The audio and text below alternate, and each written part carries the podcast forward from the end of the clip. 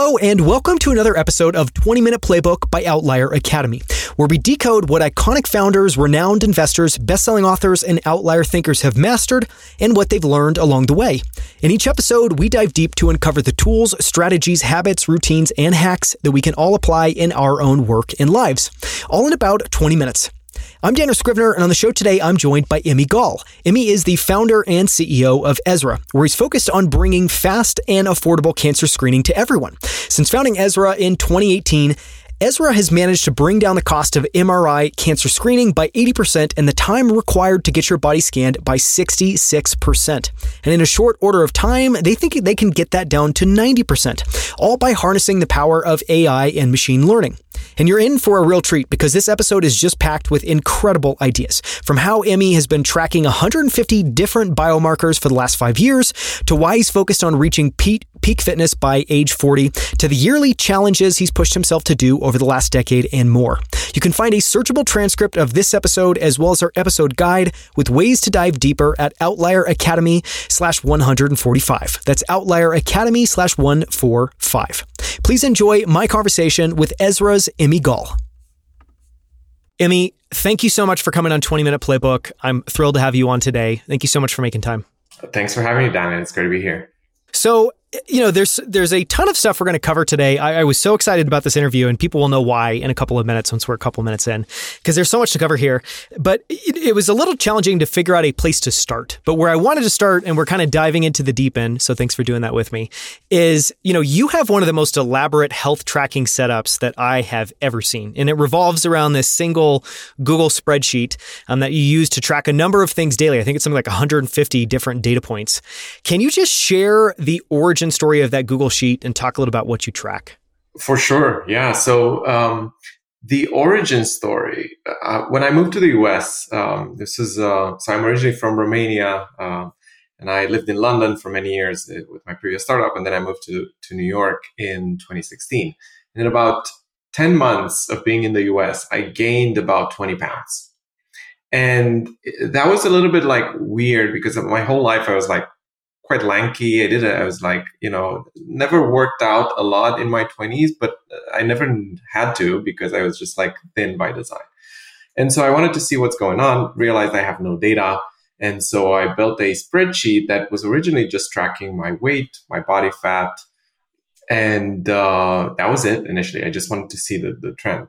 And then I started adding blood tests um, just because I wanted to see, you know, what's going on inside my body then I added workout routine. Then I added, you know, blood pressure. Then I added a habit tracker. And now it's become this kind of monster of a spreadsheet that has a couple of hundred biomarkers actually that I track on a daily, weekly, monthly, and annual basis. And it's been immensely valuable. Like it's helped me lose the 20 pounds, but it's helped me improve performance and know exactly how various different activities or various different types of food, etc., impact my health. Very specifically, recently, actually, um, recently, I'm saying about nine months ago, I hit a plateau uh, in my performance, like weightlifting and um, VO2 max was not improving, and my runs were not getting better, and so on. So I started working with um, Andrew Herr at Fount, actually, uh, whom I know you, you interviewed on your podcast. And Andrew had a glance at my spreadsheet and he was like, Oh, Emi, you don't have enough protein. You need to up, you need to double your, your protein intake. Uh, I was maybe having 100 grams of protein or something like that. And uh, doubled it. And this year I've hit all my personal records on weightlifting and I've lost even more weight and I'm feeling great. And that was one very kind of specific example of how going really deep into tracking all your data can be very valuable. Yeah. How much time does it take you to do and what is your pro- what is the process by which you input this data? You know, is it something you do daily? Do you batch it and do it once a week? What does that look like? Yeah, so most of it I do weekly or monthly because it doesn't change that much. So like I track my blood pressure for example once a month. It's and I have a calendar recurring calendar reminder that's like once a month on Sundays, last Sunday of the month or something. Uh, so it doesn't take a lot of time. The one part that I do uh, daily, and it takes maybe three, four minutes every morning, is I track habits. So I look at whether I meditated prior was there, whether I, whether I had meat, whether I was stressed, how I slept, etc., etc. And I have this kind of GitHub-like tracker where on the x-axis you have the, the days of the year and the months, and on the y-axis you have the day of the uh, the week. And I just color coded manually, you know, gray, yellow, um, green, red, depending on whether it's good or bad which gives me a really beautiful way to visualize my year in terms of stress, in terms of uh, meditation, and so on. And I have found that at least for me, it really helps nudge behavior. And at the end of the day, I think to make progress in anything, but uh, including and especially health, you just need to nudge behavior the right direction a little bit every day. And, and I find tracking does that quite well, at least for me. Yeah, it's a fascinating perspective. I want to ask one more question, which is, you know, as I understand it, kind of the or or not the origin story, but part of the reason that you're doing all this tracking is that you have this goal to get to peak health by the time you're 40. And you know, I'm someone who's 36. Uh, I've been in this kind of kick, so this obviously speaks to me.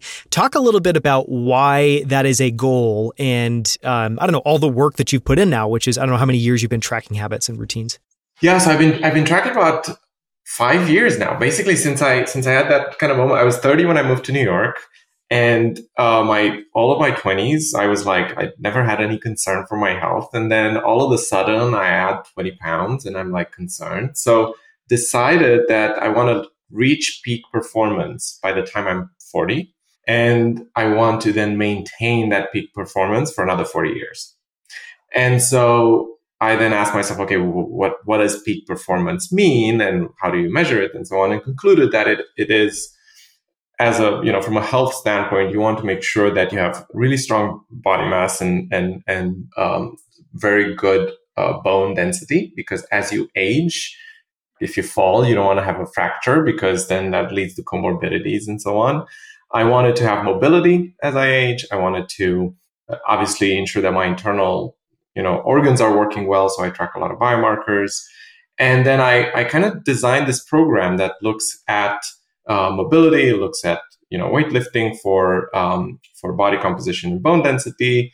I do a lot of uh, martial arts, which helps with mobility and so on. So I've kind of designed a program aiming to get to peak performance by the time I'm 40. And then what I've also done is I've created measures for each of the different areas that I want to hit. So basically, I'm, I, you know, obviously for weightlifting, I want to make sure that I'm making performance and uh, like increasing performance. So I measure, I do barbell weightlifting and I measure the weight on the bar. And this year I did three, 315 deadlifts. I was, I was very happy about that. I measure VO2 max for cardiovascular load, anaerobic threshold. I measure with the lactic, lactic threshold test and so on. And so that's the ultimate goal reach peak performance by the time i'm 40 i'm 36 too so i'm kind of like every year chipping away at, at um, adding more weight to the bar and improving vo2 max and so on I mean, you're doing great if you've got 315 on the bar. So you're headed in the right direction. Actually, my, I work with a coach, obviously, and the goal next year is to get to a thousand pounds uh, across my, all my lifts. So deadlift, squat, bench, and overhead. Is that loosely two times your weight? I've heard that as like a common benchmark you want to try to hit. Depends on the lift. On deadlift, you definitely want two times your weight. Squats, two times your weight. On the overhead press, if you can do one, one and a half uh, a body weight, you're in the top 1% of the world. And I'm currently actually at 0.9 um, of, of body weight. So I'm kind of working towards one one time body weight. And, uh, Amazing. I want to ask one more question and then we'll move on. You know, I, it, I am interested in the bone density piece, and I would imagine that maybe weightlifting, you know, just putting your body under heavy stresses, heavy loads, is maybe a way that you're approaching bone density. How have you thought about that? Is that the main way you're doing it? Just thoughts, particularly on how to get more bone density. Absolutely. So there's actually a lot of research that shows that uh, um, strength training, whether it's weightlifting in uh, with with weights or whether it's body weight based and so on, increases bone density.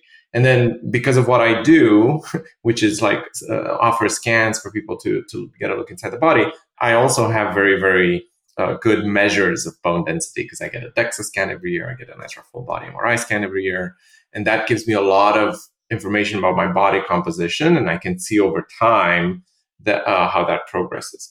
And actually, when I moved to the US, again, because in my 20s I didn't do a lot of like weightlifting and stuff like that, I did a DEXA scan and my de- bone density was actually I don't remember the exact number, but it was in the in the you know worst quartile, I think. And now uh, the the last DEXA scan that I did, which was in March of this year, I, I'm in the top quartile in terms of bone density. So I'm a big believer in uh, applying experiments to yourself and then seeing it, if those experiments work and then using data to determine how well they work for you. Yeah.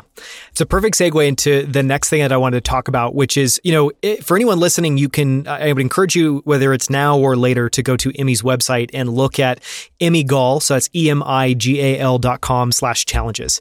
And one of the things that you've done since 2008 uh, so for 14 plus years now, is you've done a yearly challenge and you've documented all those on your website. Um, and I'm just going to quickly read a little bit of copy because I think it does a great job of kind of framing up what it is. This is copy from your website. Outside work, I enjoy spending time with my wife and learning new things. To address the latter, I've taken on a new challenge every year since 2008. Some of the most challenging and interesting ones were sleeping two and a half hours per day for two months, which sounds brutal. So that's yep. polyphasic sleep. and then, you know, reading a book per week and training my memory with a world memory champion. I'm going to ask a couple of questions about a few of the particular challenges, but just to start, talk a little about why you decided to do these and what the you know what the experience has been like to choose one of these each year. Yeah, you know, it's it it actually started as a very much as a joke back in 2008. A friend of mine, I was still living in Romania. I moved to uh, the UK in 2009, and a friend of mine came to me and was like, "Hey." I'm, I, I want to try this thing. It's called polyphasic sleeping. I, I've read about it. It sounds amazing. We could basically have 22 hours of productive time a day. And the way you do it is you sleep for an hour and a half during the night, and then you sleep for 20 minutes every six hours. And apparently, in history, there have been some, you know, Benjamin Franklin was a famous polyphasic sleeper. There's some kind of uh, anecdotal evidence that Einstein might have been a polyphasic sleeper. And these are people who slept very, very little at different intervals during the day. Uh, so I tried it with this friend of mine. We did it together and it didn't work. Like it was brutal for about a month. We basically got no sleep whatsoever because think about it. Your brain is, is used to sleep seven, eight hours. So it takes you like 20 minutes to fall asleep on a good evening we would put our head down to fall asleep. It would take us like an hour to fall asleep. And then a half hour later, we'd have to wake up. And then we'd put our head down, you know, six hours later to sleep for 20 minutes. And we couldn't fall asleep in 20 minutes. And so we, uh, it was a brutal month. Second month started getting better, but it wasn't, I was like a walking zombie. You know, it's just like, it wasn't, I, I wasn't getting the 22 hours of productive time that I wanted. However, I really enjoyed the uh, the the attempt at something really challenging for the body. I used to drink a lot of coffee. I used to smoke back then, and to do this experiment, I quit both, and then I didn't take up smoking again. Um, so I, I, saw some very clear benefits from running this experiment, and I was like, you know what, I'm going to continue. So since then, every single year, I've run an experiment and they've been wide ranging and, and incredibly fun. Yeah, they've been all over the map. I mean, so you talked about, you know, polyphasic sleep. There's reading a book per week. There's training my memory. There's also some amazing ones I want to ask some follow up questions on shortly, like, you know, interviewing elderly people and ask them a set of 10 questions about life and then posting that eh, on your blog. Um, one of the questions I wanted to ask is so you've done a lot of these. If you had to recommend a single challenge to people listening, whether it's something to think about, something to attempt, even for a short period of time, is there one that you would recommend to others or recommend the most? I think I would say two have made the biggest impact on my life. And and you'll see there there are obvious ones once I mention them, but I you know I I think it's really important that I do. The first one is I had an experiment where I, where I started working out. This was like um, in my late twenties, I want to say, and my goal was to work out uh, every day for a year. And I think I worked out six days a week for a year. And what that did is it got me into this habit of working out. Um, and that, that's been quite great. The other experiment that has made a huge impact was reading a book a week. I now every weekend sit down and spend six, seven hours and read a book cover to cover. And I have the focus, the ability to just go in and finish a book in one sitting, almost no matter how thick it is. You know, so I can probably take a 700 page book and, and, you know, push through it in, in a single day. And having that ability means that I consume a lot of books. And I, I, I think consuming books is one of the best ways we have uh, as, as a species to better ourselves. Yeah, that's well said. Is there anything that you learned? You know, I, I, just imagine. So obviously, you're reading a book a week. You're you are training things. You're training your ability to focus for a long period of time. You're you're you know you're training your ability to just sit and just read and not get off track. Uh, besides that, were there was there anything practical about the way that you approached it that was unique? Meaning, like, did you read at a certain time per day? For someone listening that say, "Okay, that's amazing. I want to try to read a book a week." Any advice you'd give them? Tips or just little hacks? Yeah, you know, by far the biggest hack is read stuff you like. You know, like I have now, I have zero FOMO about starting a book 20 pages in. I'm not, it's not for me, or maybe not for me right now. I just put it down and I pick up another, another book.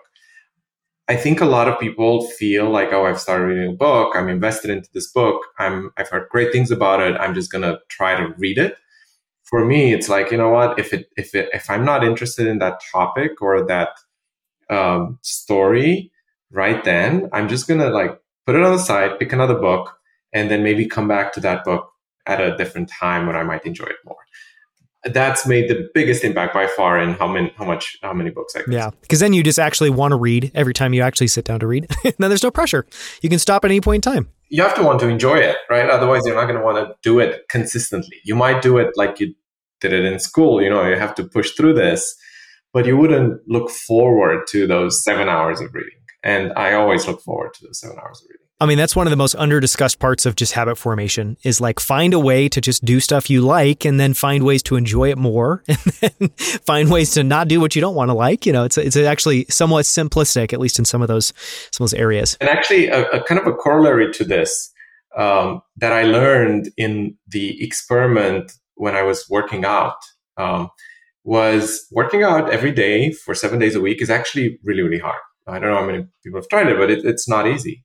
And I struggled with it for a fair amount of time. And then the kind of tiny habit that ended up working for me the best was if I would wake up in the morning and didn't feel like working out, what I would do is I would put my running shoes on. And I'd be like, if I don't feel like working out after this, I'm going to take them off, have a coffee, go on with my day. But obviously, nine times out of 10, I'm like, oh, I have my running shoes on. I may as well just go out and, um, and, and work out. So I, I think that's very uh, applicable to books too. Like just read the first five pages, you know, and you'll notice that if it's something that you like, you, those five pages will turn to 50 and 100 and 500 before you know it, you've read the book. At least that's what happens to me. Yeah, it's like eliminating friction and, and eliminating excuses to not go and do it. Exactly. Which makes a lot of sense. Okay, I want to ask a couple of follow up questions specifically around some of the challenges. And one of them, you know, this is from 2020 that I thought was was interesting.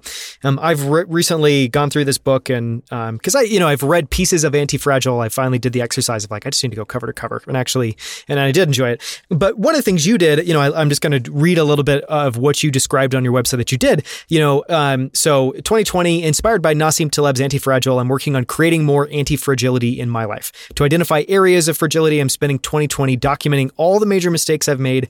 My hypothesis is that I will find patterns emerging, and those patterns will shine light on fragile areas I can improve. How did that go? Did you find fragile areas? What was kind of the outcome of that challenge? Yeah, so it went very well. And actually, documenting one's mistakes is a very useful practice because it helps you think through the, the, the um, things that you maybe should improve or could improve upon the way you do things. I did that. I, I have maybe a dozen or so what I would call big mistakes. I've been fortunate in like for the most part being pretty good at, at making good decisions, but I've made poor decisions many times. And I have concluded that almost every single time when I made a poor decision, I made it because I cared what others would think of me which was uh, I had I it did not occur to me that that would be my conclusion.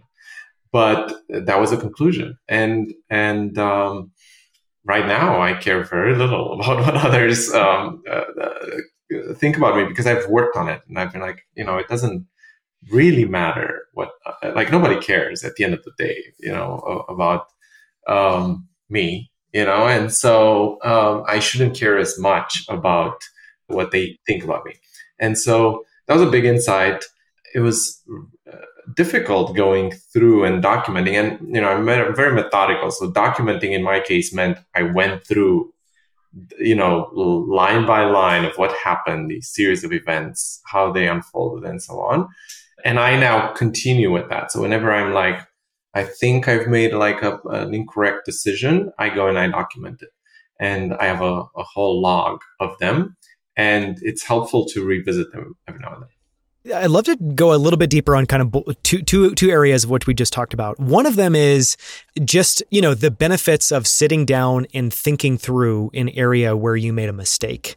You know, I've done this recently as well too. Um, and it is enormously beneficial but and there is a you know i think one of the benefits at least that i took away from it was it kind of it, it, encourages you and it helps you to think about yourself a little bit more dispassionately and to actually you know almost like a scientist you're you're studying this thing. You're not judging yourself in the moment. You're just trying to uncover and log and think about and analyze. Is that how you would you know is that a benefit that you've seen as well? And how else would you talk about the benefits of doing that? Like just some of the skills you're learning yeah. So the nice thing about documented mistakes, once they've happened and some time has passed, is you can do it very objectively. And if you happen to have a, a very clear way of looking at the way the events fall unfolded, so you have some emails, you have some stuff, then it kind of really helps you objectively assess what actually happened once like the emotions have passed and so on. And so it's useful because you can learn from the um, from the experience I also find it really useful to revisit these. So, like, I wrote them down, I have them in a folder, and I revisit them maybe on a monthly basis, uh, maybe every couple of months. And I don't like, I just I click on each of them and I read through, and I'm like, oh, okay, I was an idiot. It helps me remember to not make the same mistakes again. Yeah. Yeah, that's fascinating. Okay, I want to talk about one more, which was, well, okay, I have to ask about two more. So let's start with 2014 first. In 2014, I'm just going to read this again and we can, we can talk about it. Um, you know, you trained your memory with a world memory champion for a year in order to be able to remember anything. That was awesome. It was just the commentary you provided. The question that I wanted to ask is, I think it would be, I think people listening would be fascinated to hear a little bit about what the, pro, what does it mean to train your memory? What are some of the things you did there? And then, you know, if you could give everybody a cheat sheet or one hack or one thing that's an effective tool to be able to do, is there anything you can share there? Any simple, easy tools? Yeah. So there's a story behind each of these experiments. And the story there was that I had forgotten to call my mom for her birthday the year prior, so like 2013. And um, I felt really bad about it. And my sisters told me the following day, I think, hey, you didn't call mom. And I was, I was quite upset. And so I decided, you know what? I'm never going to forget stuff like that again. So made it my experiment for the following year. Found this guy, Mark Channon, who is an incredible memory guy, and he was a memory champion in I think late late nineties. He had a show on the BBC training people to improve their memory. And when I say train, I mean train in the in the most uh, direct you know way you can think about that, which is you have some strategies as you do in anything. And then you just apply the strategies day in and day out and you practice them until they become muscle memory.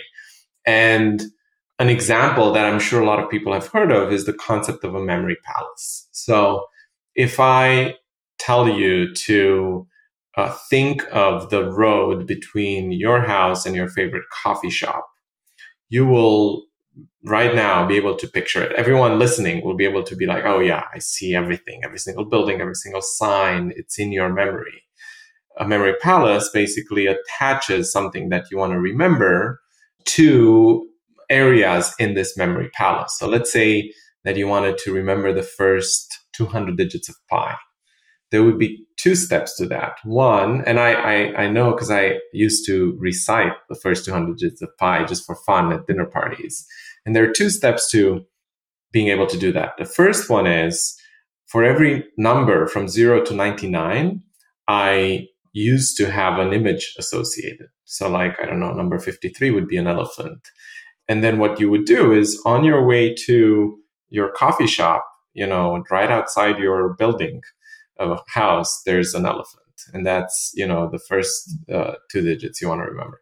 And then you just kind of put these objects all over your path from home to uh, to the coffee shop. And it sounds silly, but it works incredibly well. A very practical example of a memory strategy is remembering names, right? How do you go about remembering someone's name? Because like you're just meeting them, you're shaking hands, you're already thinking about what you're going to say next. And before you know it, you don't know what they're called, right? There's a very simple strategy that I now apply every single time that's really effective, which is I find the closest funny thing I can think of that kind of sounds like the name of the person, and I just attach it to their head. So if I'm meeting someone called Rich, I will just see a bunch of dollar banknotes around their head. And then next time I see them, I'm, I'm very likely to remember that they're called Rich because I will just see their head, you know, in banknotes floating around. It sounds silly, but like uh, it works. The, these strategies are incredibly effective. Well, it's fascinating that in both of those examples, there's a visual spatial element to memory and to trying to remember these things which kind of which makes sense. One it seems like you're including other senses and you know making it a richer experience. But yeah two it's like less 2d less floppy disk more three-dimensional immersive. Absolutely. And and you know mark who who trained me had this really a phrase that really stuck with me which is that a person with a great memory is a person with a great imagination. Because if you have great you know imagination when you're like speaking with someone and you're trying to picture things to remember things and so on it makes you more present and it makes you more likely when you're looking at that person to remember the things because they're seeing objects floating around them. That is i'm just make, literally making a note of this quote. It's amazing Okay, last question that I have to ask is, uh, and I could, you know, this is uh, a treat of an interview where I have like so many questions I want to ask, and, and the exercise is just trying to trying to pare it down. Um, so the last question I'm going to ask about your yearly challenges is in 2015, and you know, I, I kind of uh, talked about it earlier, but you interviewed elderly people and asked them a set of 10 questions, and you posted some of those interviews on uh, on your blog. So the question I was curious uh, just with that is what you took away. And I think part of it would be what you took away emotionally from that experience. I imagine it was, you know, probably powerful uh, in, in many ways. And then also just what you took away if there was like a single reminder, a single lesson, a single, I don't know, just, just, just w- what you took away conceptually from those conversations as well. So emotionally, uh, I'll start with that because it was indeed at times very emotional. Remember this, um, one interview with was a general called Jeff, and I bumped into him on in Union Square in San Francisco. I was there for some meetings, and I was doing my thing, and I went to the square, and I went to a couple of people, and all of them said, "Oh, I don't want to speak with you." And then I stumbled upon this guy, Jeff, and he was 82, but like full of life, and uh, he had lost his wife, and he was traveling by himself at 82, like traveling the world and um, he told me that the biggest thing that he learned from like 82 years of life is that it all goes in an instant you know? So that the, the emotional takeaway that i kind of often think about is how short life is actually. And then if you take that uh, further a little bit you know and, and think about events that you might have in your life uh, you know, my dad's 74. He lives in Romania. I go to Romania twice a year in a good year. So that means I have another, you know, 25, 30 times max to see my dad. That really puts the shortness of life in perspective. The kind of more uh, uh, interesting rational insights from speaking with those all, all these folks were one, I started with the the with some hypotheses when I started this experiment. And one of the hypotheses was that if you ask people at the end of life what mattered, uh, none of them will mention money as it. They will all say oh, family and whatever. And actually, most of them said that money is very, very important because you cannot bring a family up, you cannot enjoy life, you cannot travel, you cannot do anything if you don't have money. And so it wasn't money for the purpose of having money, but it was money for being able to bring up a family and enjoy happy moments with family and so on. And that was a really interesting. Um, it, it, changed my approach to to things. So I was like, okay, that makes sense. Let's let's make a bunch of money then, you know. So whereas before I had a more ambivalent attitude towards it, then I was like, you know what, it's actually important to be able to afford things with with your family. So let's focus on that. Yeah, I mean, I love that insight because one, it's controversial, or at least you wouldn't expect that that's what you would hear. And then two, it's, you know, I think, um, yeah, to your point, uh, depending on how you grew up, you know, a lot of just people have very different perspectives on money. And what I mean by that is they, you know, I've met a lot of people that view it very negatively. And I would say that that has a, just viewing money as a negative thing and the, viewing the pursuit of money as a negative thing and viewing having money as a negative thing, obviously, you know, shows up in a lot of areas of your life. So I also just love that it's a, you know, I don't know, a reframing of it's, it's positive, but it's positive because it's fuel for life, not because you want to have it and be Scrooge McDuck and go dive through coins in your house. 100%. And, and actually, that's a perfect segue into the second thing that I learned that kind of was a, a, a, an interesting thing to, to see, which was none of these people, and I spoke with a, a whole bunch, regretted anything that had to do with work or career or profession or whatever. It was always to do with uh, family and not spending enough time with family or loved ones and not pursuing one's love. And, and it was always related, regrets were always related to people not related to careers, which was a very interesting insight as well. Yeah, that's fascinating. So we will link to all these in the show notes. Again, if you're curious, uh, if you you know you're on your phone now or the computer, you can find these at emigal.com slash challenges. Super cool. I'm so glad you like put those online and we're willing to talk about those. So thank you. Okay, I'm going to switch tacks and go to some of the more traditional questions that we typically ask. And the one that I wanted to start with, you know, we've talked about obviously tracking your habits. Before you know we started recording, you were talking about a tool that you use called Work Cycles that maybe we can you know put a nod in in this answer. But the way I typically ask this is if people listening could shadow you for a day, from the moment you get up to the moment you go to sleep, as creepy as that might be, what do you think they would be most surprised by in terms of how you live your life or how you work or just any aspect of your day?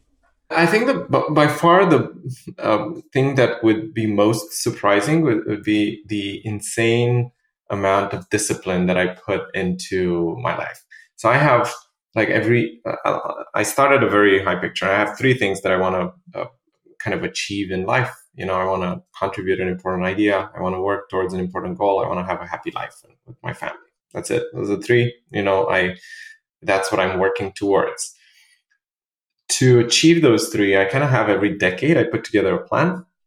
And then every year I look at my decade plan and I put together an annual OKR doc, basically. Uh, then every month I set objectives that month, and every week I set objectives for that week. And every day I wake up and I look at all of that stuff and I make a list of things that I'm going to do that day. Every day I also review my calendar and I go like, am I working towards these goals or not?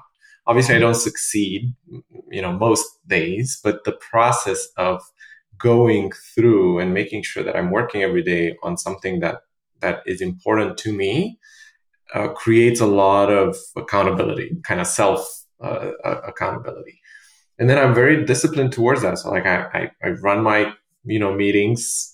Uh, I'm never late and I'm never one minute uh, over my meeting because I'm, they're always stacked back to back. I, uh, you know, this year I'm doing an experiment. I'm not drinking, for example, because again, I wanted to kind of further enhance this performance and ability to be very, very disciplined.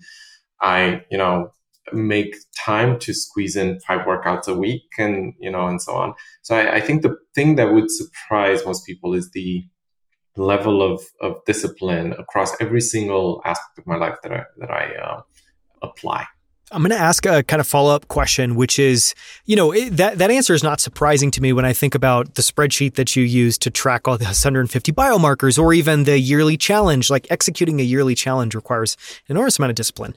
So I'm not surprised by that, but it does seem like potentially you didn't used to be disciplined, and this is something that you've evolved and grown into. And so I guess one of the questions there is like advice for anyone listening that wants to become more disciplined. You know, is it as simple as picking a discipline and then you've just stacked it over time? Like, as you reflect back on how you got disciplined, I don't know, could you decode that for others listening? Give them advice. I can actually pinpoint the moment in life when I started pursuing discipline, which was I had a I, I was very good at math in school in high school, and because I was very good at math, or kind of math teacher taken me and another girl in, in the class under her wing, kind of. So we would do kind of private tutoring with her in order to get even better. And I remember this one time, both myself and, and this girl were there, and then we finished the session, and then um, my teacher was like, "Emi, you should you should stick around for another five minutes." So the girl leaves, and I stick around, and she goes, "Well, you know, you are much better than this girl at math. However, you are significantly lazier. Therefore, she's going to get ahead much more than you are because of that. And that, for some reason, made a bit of an impression on me and it, it stayed with me. And I didn't do much of it through high school and so on. But then I, when I, I started my first company when I was in college, and because I had both, you know, I had to go to university and run a company, it forced a little bit of discipline into me. And then um, I discovered how valuable it can be and how much stuff you can get done if you're insanely disciplined and just layered in more and more and more discipline over the years. I don't think there's a, any uh, silver bullet Daniel to it. I think it's just like you have to decide you're going to be disciplined and just like do it and be okay with the fact that most of discipline is like actually failing at discipline and That's then not giving up on it. Yes. Well, it also, yes, I mean, and that totally makes sense. And that's been my experience as well, too. I feel like there are part of it as well, too. Like, I think something that I've often thought about a lot as, as my life has become more disciplined is you, you can, you know, I don't see my life as boring. And yet I think for many people, like if they, again, if they were to follow my daily routine, I, you know, work out in the morning. I go to the same restaurant for breakfast. I order largely the same things. It's like almost cookie cutter. And one of the best quotes that I saw recently that I was like, there we go. That that's starting to maybe get at the what I see in discipline, which is, you know, is basically something along the lines of sometimes, you know, extreme routines can be a uh, a sign of ambition. And I was like, that's actually makes a lot of sense because, you know, in, in many ways, you're just it's there's a boringness to it, but there's also a fulfillment in the fact you're doing all of those things all the all the the time. Anyways, it's just kind of an, an observation on discipline. Absolutely. And you know, the, the way I think about it is, is life is, is essentially an accrual of things you do and decisions you make and habits you form. And you have complete agency about uh, on what those things are. And if you create a lot of discipline in doing the right things, it kind of creates a sort of positive convexity to life, right? Because you're you're doing all the right things, and you can still get unlucky, but you're more likely to get lucky if you're doing all the right things, um, which would then kind of steepen the the the kind of positive end of the uh, convexity curve for your life. I'd be curious if you have a take on this. I mean, the best, you know, one of the little thought experiments or one of like the questions that's run on a loop in my mind is like, what is that, you know, if you were to try to pinpoint why discipline is valuable, what would you point at? And the way that I've kind of framed that up or thought about it is, you know, we all know that compounding is one of the most powerful forces in the universe. What is compounding? I mean, one of the core ingredients is just literal consistency because you have to do it time and time and time again. And, you know, even just hearing that, that uh, story of your teacher having a conversation with you about another student, it's almost like what she was saying is this student is more consistent with her practice. So she's going to make more progress. I mean, is so for you, do you kind of boil it down to consistency? Does that ring true for you as well too? I couldn't have said it better. I think it, it, you know compounding is the most powerful force in the universe. You know that everything compounds positively or negatively, and therefore you want to compound positive things. And I think one way, one hack to get there is discipline. Yeah, that's well said.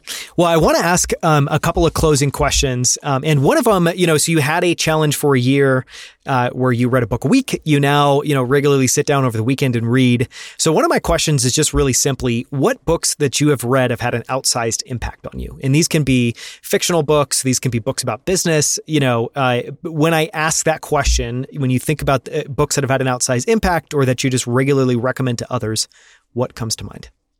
Yeah, you know, the, the one book that I recommend to everyone that has made a, a huge impact on me is Antifragile by uh, Nassim Taleb. And that book, and I've actually now read all of his books m- multiple times. And that book has really made me look at my life in a, a very different terms than I did before.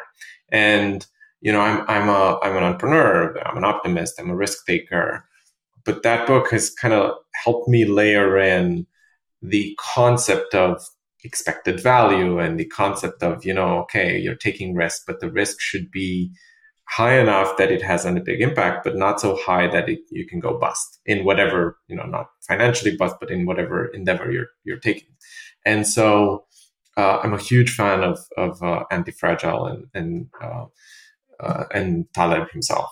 I was, I was actually part of a course he did and, and uh, he's a, a, very interesting, um, incredibly smart um, character and he really lives the, the stuff he writes. Yes, he does.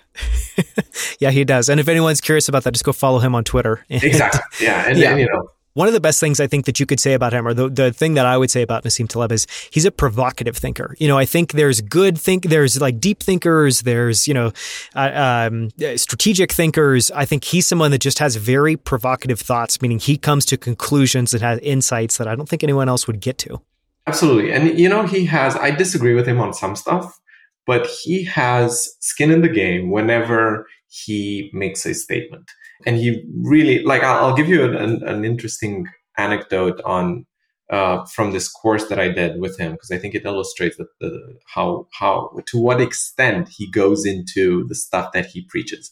So we uh, we did this course. He, he runs this thing called Real World Risk Institute, um, and we, I signed up for it and we were doing it. It was a thing on Zoom. And midway through the course, the course was about two weeks, he was going to Lebanon for, um, to see family. That's where he's from. And he dials in from Lebanon midway through the course. And he goes like, guys, I'm here. I have one computer on one internet connection here. I have another computer on another internet connection here in case this internet connection drops. I have a generator in my house in case electricity drops. And if all fails, there's a driver downstairs to take me to the closest internet cafe so we can continue the course, even like if the world collapses. And so that's kind of the extent to which he go, like practices what he preaches, you know, which I, I, was, I was quite impressed by that. Um, and uh, but but he is a character on Twitter. No, he is. He is. And yeah, he's he's polarizing. And so I think people everyone has a strong opinion, but um, I think he's someone that, you know, if you can just look past the, any, any any any parts of his personality that might be off-putting and just focus on the ideas he's presenting. The ideas are incredibly strong and interesting and they're very rooted in a lot of research. So i'm going to ask one more question but before i do i just want to thank you. You know this interview is about two times longer than we normally do. Thank you to everyone listening. No this no no no. This has been this has been amazing. So thank you so much for the time Emi. Um, the last question and this is one that i always ask is you know if you could go back to the start of your career and whisper some words of advice in your ear or whisper a reminder in your ear. Is there anything, knowing what you know now, having been through everything you've been, that you would tell yourself? Actually, there is, and it's very related to what we were just talking about Taleb. And the, the one thing that I've learned is that life is very path dependent. And so, what is really important very, very early on in life is to increase the optionality of this path dependence. So, you know what you want as a you know young 20 year old is to be able to pursue any and all options that present themselves with a potentially high uh, payoff you know from a career life whatever you want to achieve standpoint. But you can only pursue those options if you are if you have the optionality to do so if you are open to those opportunities and that might mean you know not choosing a you know career very early on. It might mean not getting a job and just instead exploring various different things. Like whatever that means for you it is important to to absorb the concept of optionality and keeping options open so that you can pursue any path that might be better than the current one I've always really appreciated that advice and I've tried to live that advice. On, on, the flip side, you know, I feel like for some people that advice can almost be don't have conviction, just be open to a lot of different things. Um, is that how you think about the cynical view of it? You know, what is the opposite of being path dependent, I guess? I don't think there's like the the opposite of being path dependent is being very very um, having very very strong views, and I I believe it's important to have strong opinions, but keep them very hold them very weakly. You know, strong opinions weakly held. Like if you, you should obviously pursue something that you're really interested in that you think is really important for you, but not to the extent that you uh, put like you know blinders on and you don't see the uh, the rest of the, the, the opportunities that might present themselves. Yeah. I mean i love the connection you made there which is it does seem like those are perfectly connected. This strong strong you know opinions loosely held and you want to have a strong point of view about where you're going but be open to a lot of optionality. Absolutely. Very absolutely. related. Yeah. thank you so much for the time Emi. This has been so much fun. Thank you daniel. This is great Thank you so much for listening. You can follow Emi Gal on Twitter at Emi Gal. That's at E M I G A L. And you can learn more about Ezra, which is bringing fast and affordable cancer screening to everyone at Ezra.com. That's E Z R A.com. You can also find a searchable transcript of this episode as well as our episode guide with ways to dive deeper into the topics we explored today at outlieracademy.com slash 145. That's outlieracademy.com slash 145. For more from Emi Gal, listen to episode 146 where we decode how Ezra has brought down the cost of cancer screening via MRI by 80% and the time required to get screened by 66% all by harnessing the power of AI and machine learning. We cover how the cure for cancer already exists and why it's early proactive detection, as well as the incredible technology behind Ezra's approach to cancer screening. You can find that episode at outlieracademy.com slash 146. For more from Outlier Academy, follow us on Twitter, LinkedIn, Instagram, and TikTok. Subscribe to our free weekly newsletter at cheatsheetnewsletter.com.